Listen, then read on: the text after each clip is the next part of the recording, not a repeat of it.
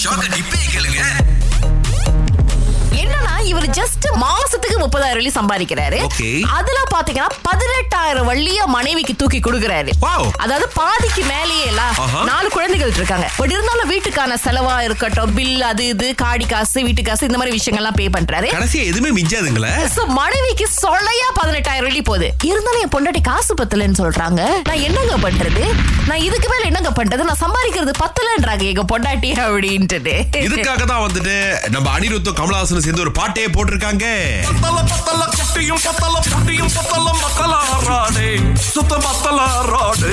அப்பா லகி சூரி ருமா மாவ் ஆ. அப்படின்னு வந்துட்டு ஒரு புத்தகமே எழுதுறாங்க Yes. அப்படின்னா இவங்க ஒரு ஜப்பானீஸ் பெண்மணி ஆஹா. ஆ, இன்னொருத்தர் வந்து ரஷ்யாக்காரர் பாருங்களேன் அவர் வந்து வானத்துல பறந்துகிட்டு இருக்காரு அதாவது நான் ஸ்பேஸ் ஸ்டேஷன்ல வேலை செய்யறேன் அப்படின்னு சொல்லியிருக்காரு இன்டர்நேஷனல் ஸ்பேஸ் ஸ்டேஷன் ரஷ்யால நான் வந்து ஒரு ஆஸ்ட்ரோநாட்டா இருக்கேன் உடல் நடம்பு நாடி எல்லாமே வானத்துல பறந்துகிட்டு இருந்தாலும் பூமியில புவியீர்ப்பு சக்தியில ஆ. உன்னை புடிச்சு இழுத்து வச்சிட்டு இருக்கு பாரு அந்த காதல் ஓ மேலதான் இழுத்துக்கிட்டு இருக்கு இன்ன வரைக்கும் சரிங்க இப்ப என் மேல இவ்வளவு காதல்னா நீங்க ஜப்பானுக்கு வந்துட வேண்டியதானே இல்ல வரலாமா இங்க நான் கேக்குறேன் என்ன விடுங்க என் காதலி கிட்ட நான் போகணும் அவகிட்ட அப்படின்னு இல்ல நீ ராக்கெட் செலவுகளை நீ பாத்துக்கிட்டாதான் நான் உங்களை அனுப்பி விட முடியும் அப்படின்னு சொல்லியிருக்காங்க நீ எனக்கு காசு கொடுத்தீனாமா நான் அந்த காசை கட்டி ராக்கெட்ல ஏறி வந்துருவேன் அதுக்கப்புறம் உன் கூட தான் நான் இருக்க போறேன் அப்படின்னு சொல்லி இந்த பெண்மணி கிட்ட கிட்டத்தட்ட நம்ம ஊரு காசு ஒரு லட்சத்தி நாற்பதாயிரம் வெள்ளி வரைக்கும் ஏமாத்தி இருக்காரு இவங்களும் நம்பி வந்து கிட்டத்தட்ட ஒரு அஞ்சாறு டிரான்சாக்ஷன் வந்து ஒரு லட்சத்துக்கும் மேற்பட்டது பண்ணியிருக்காங்க ஐயோ கடைசியா வந்து அவர் காத்தோட காத்தா காணாமே போயிருக்கிறாருங்க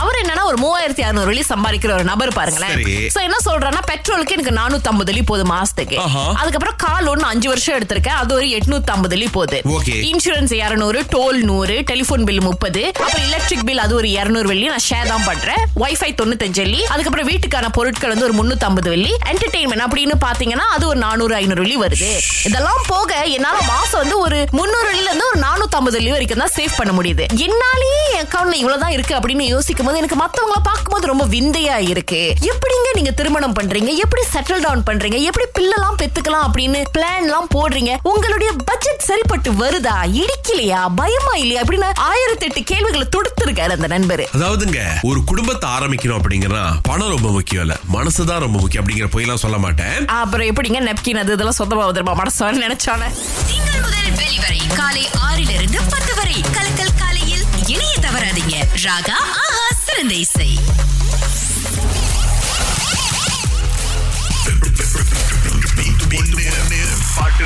பஷீரா நூறு வெள்ளிக்கான பாட்டு இதுதான் கேளுங்க ரெண்டு பாட்டு என்னன்னு கரெக்டா சொல்லிருங்க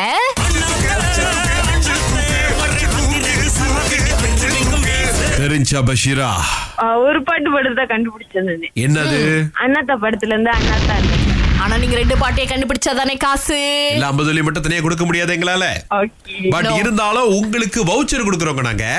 ஓகே ஓகே நூத்தி ஐம்பது ரிங்கிட் உள்ள ஹரி கிருஷ்ணா வவுச்சருக்கு வாழ்த்துக்கள் தேங்க்யூ ஓகே மிஸ்டர் ஜேம்ஸ் வந்து இருக்கிறாரு உங்களுக்கு அது பதில் தெரியுமா தலைவா தெரியுது ஒரே ஒரு பாட்டு தான் தெரிஞ்சு அண்ணாத்த பாட்டு தெரிஞ்சு ஆஹா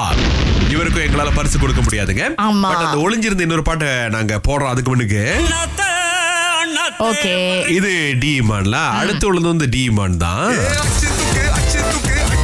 இதுதான் மிஸ்டர் ஜேம்ஸ் உள்ளுக்கு ஒளிஞ்சிருந்த பாடல் ஓகே நோ ப்ராப்ளம் உங்களுக்கு ஹரி கிருஷ்ணனுடைய நூற்றி ஐம்பது ரிங்கிட் கேஷ் வவுச்சர் ஆனா கிடைக்குது வாழ்த்துக்கள் தேங்க்யூ வெரி மச் ஓகே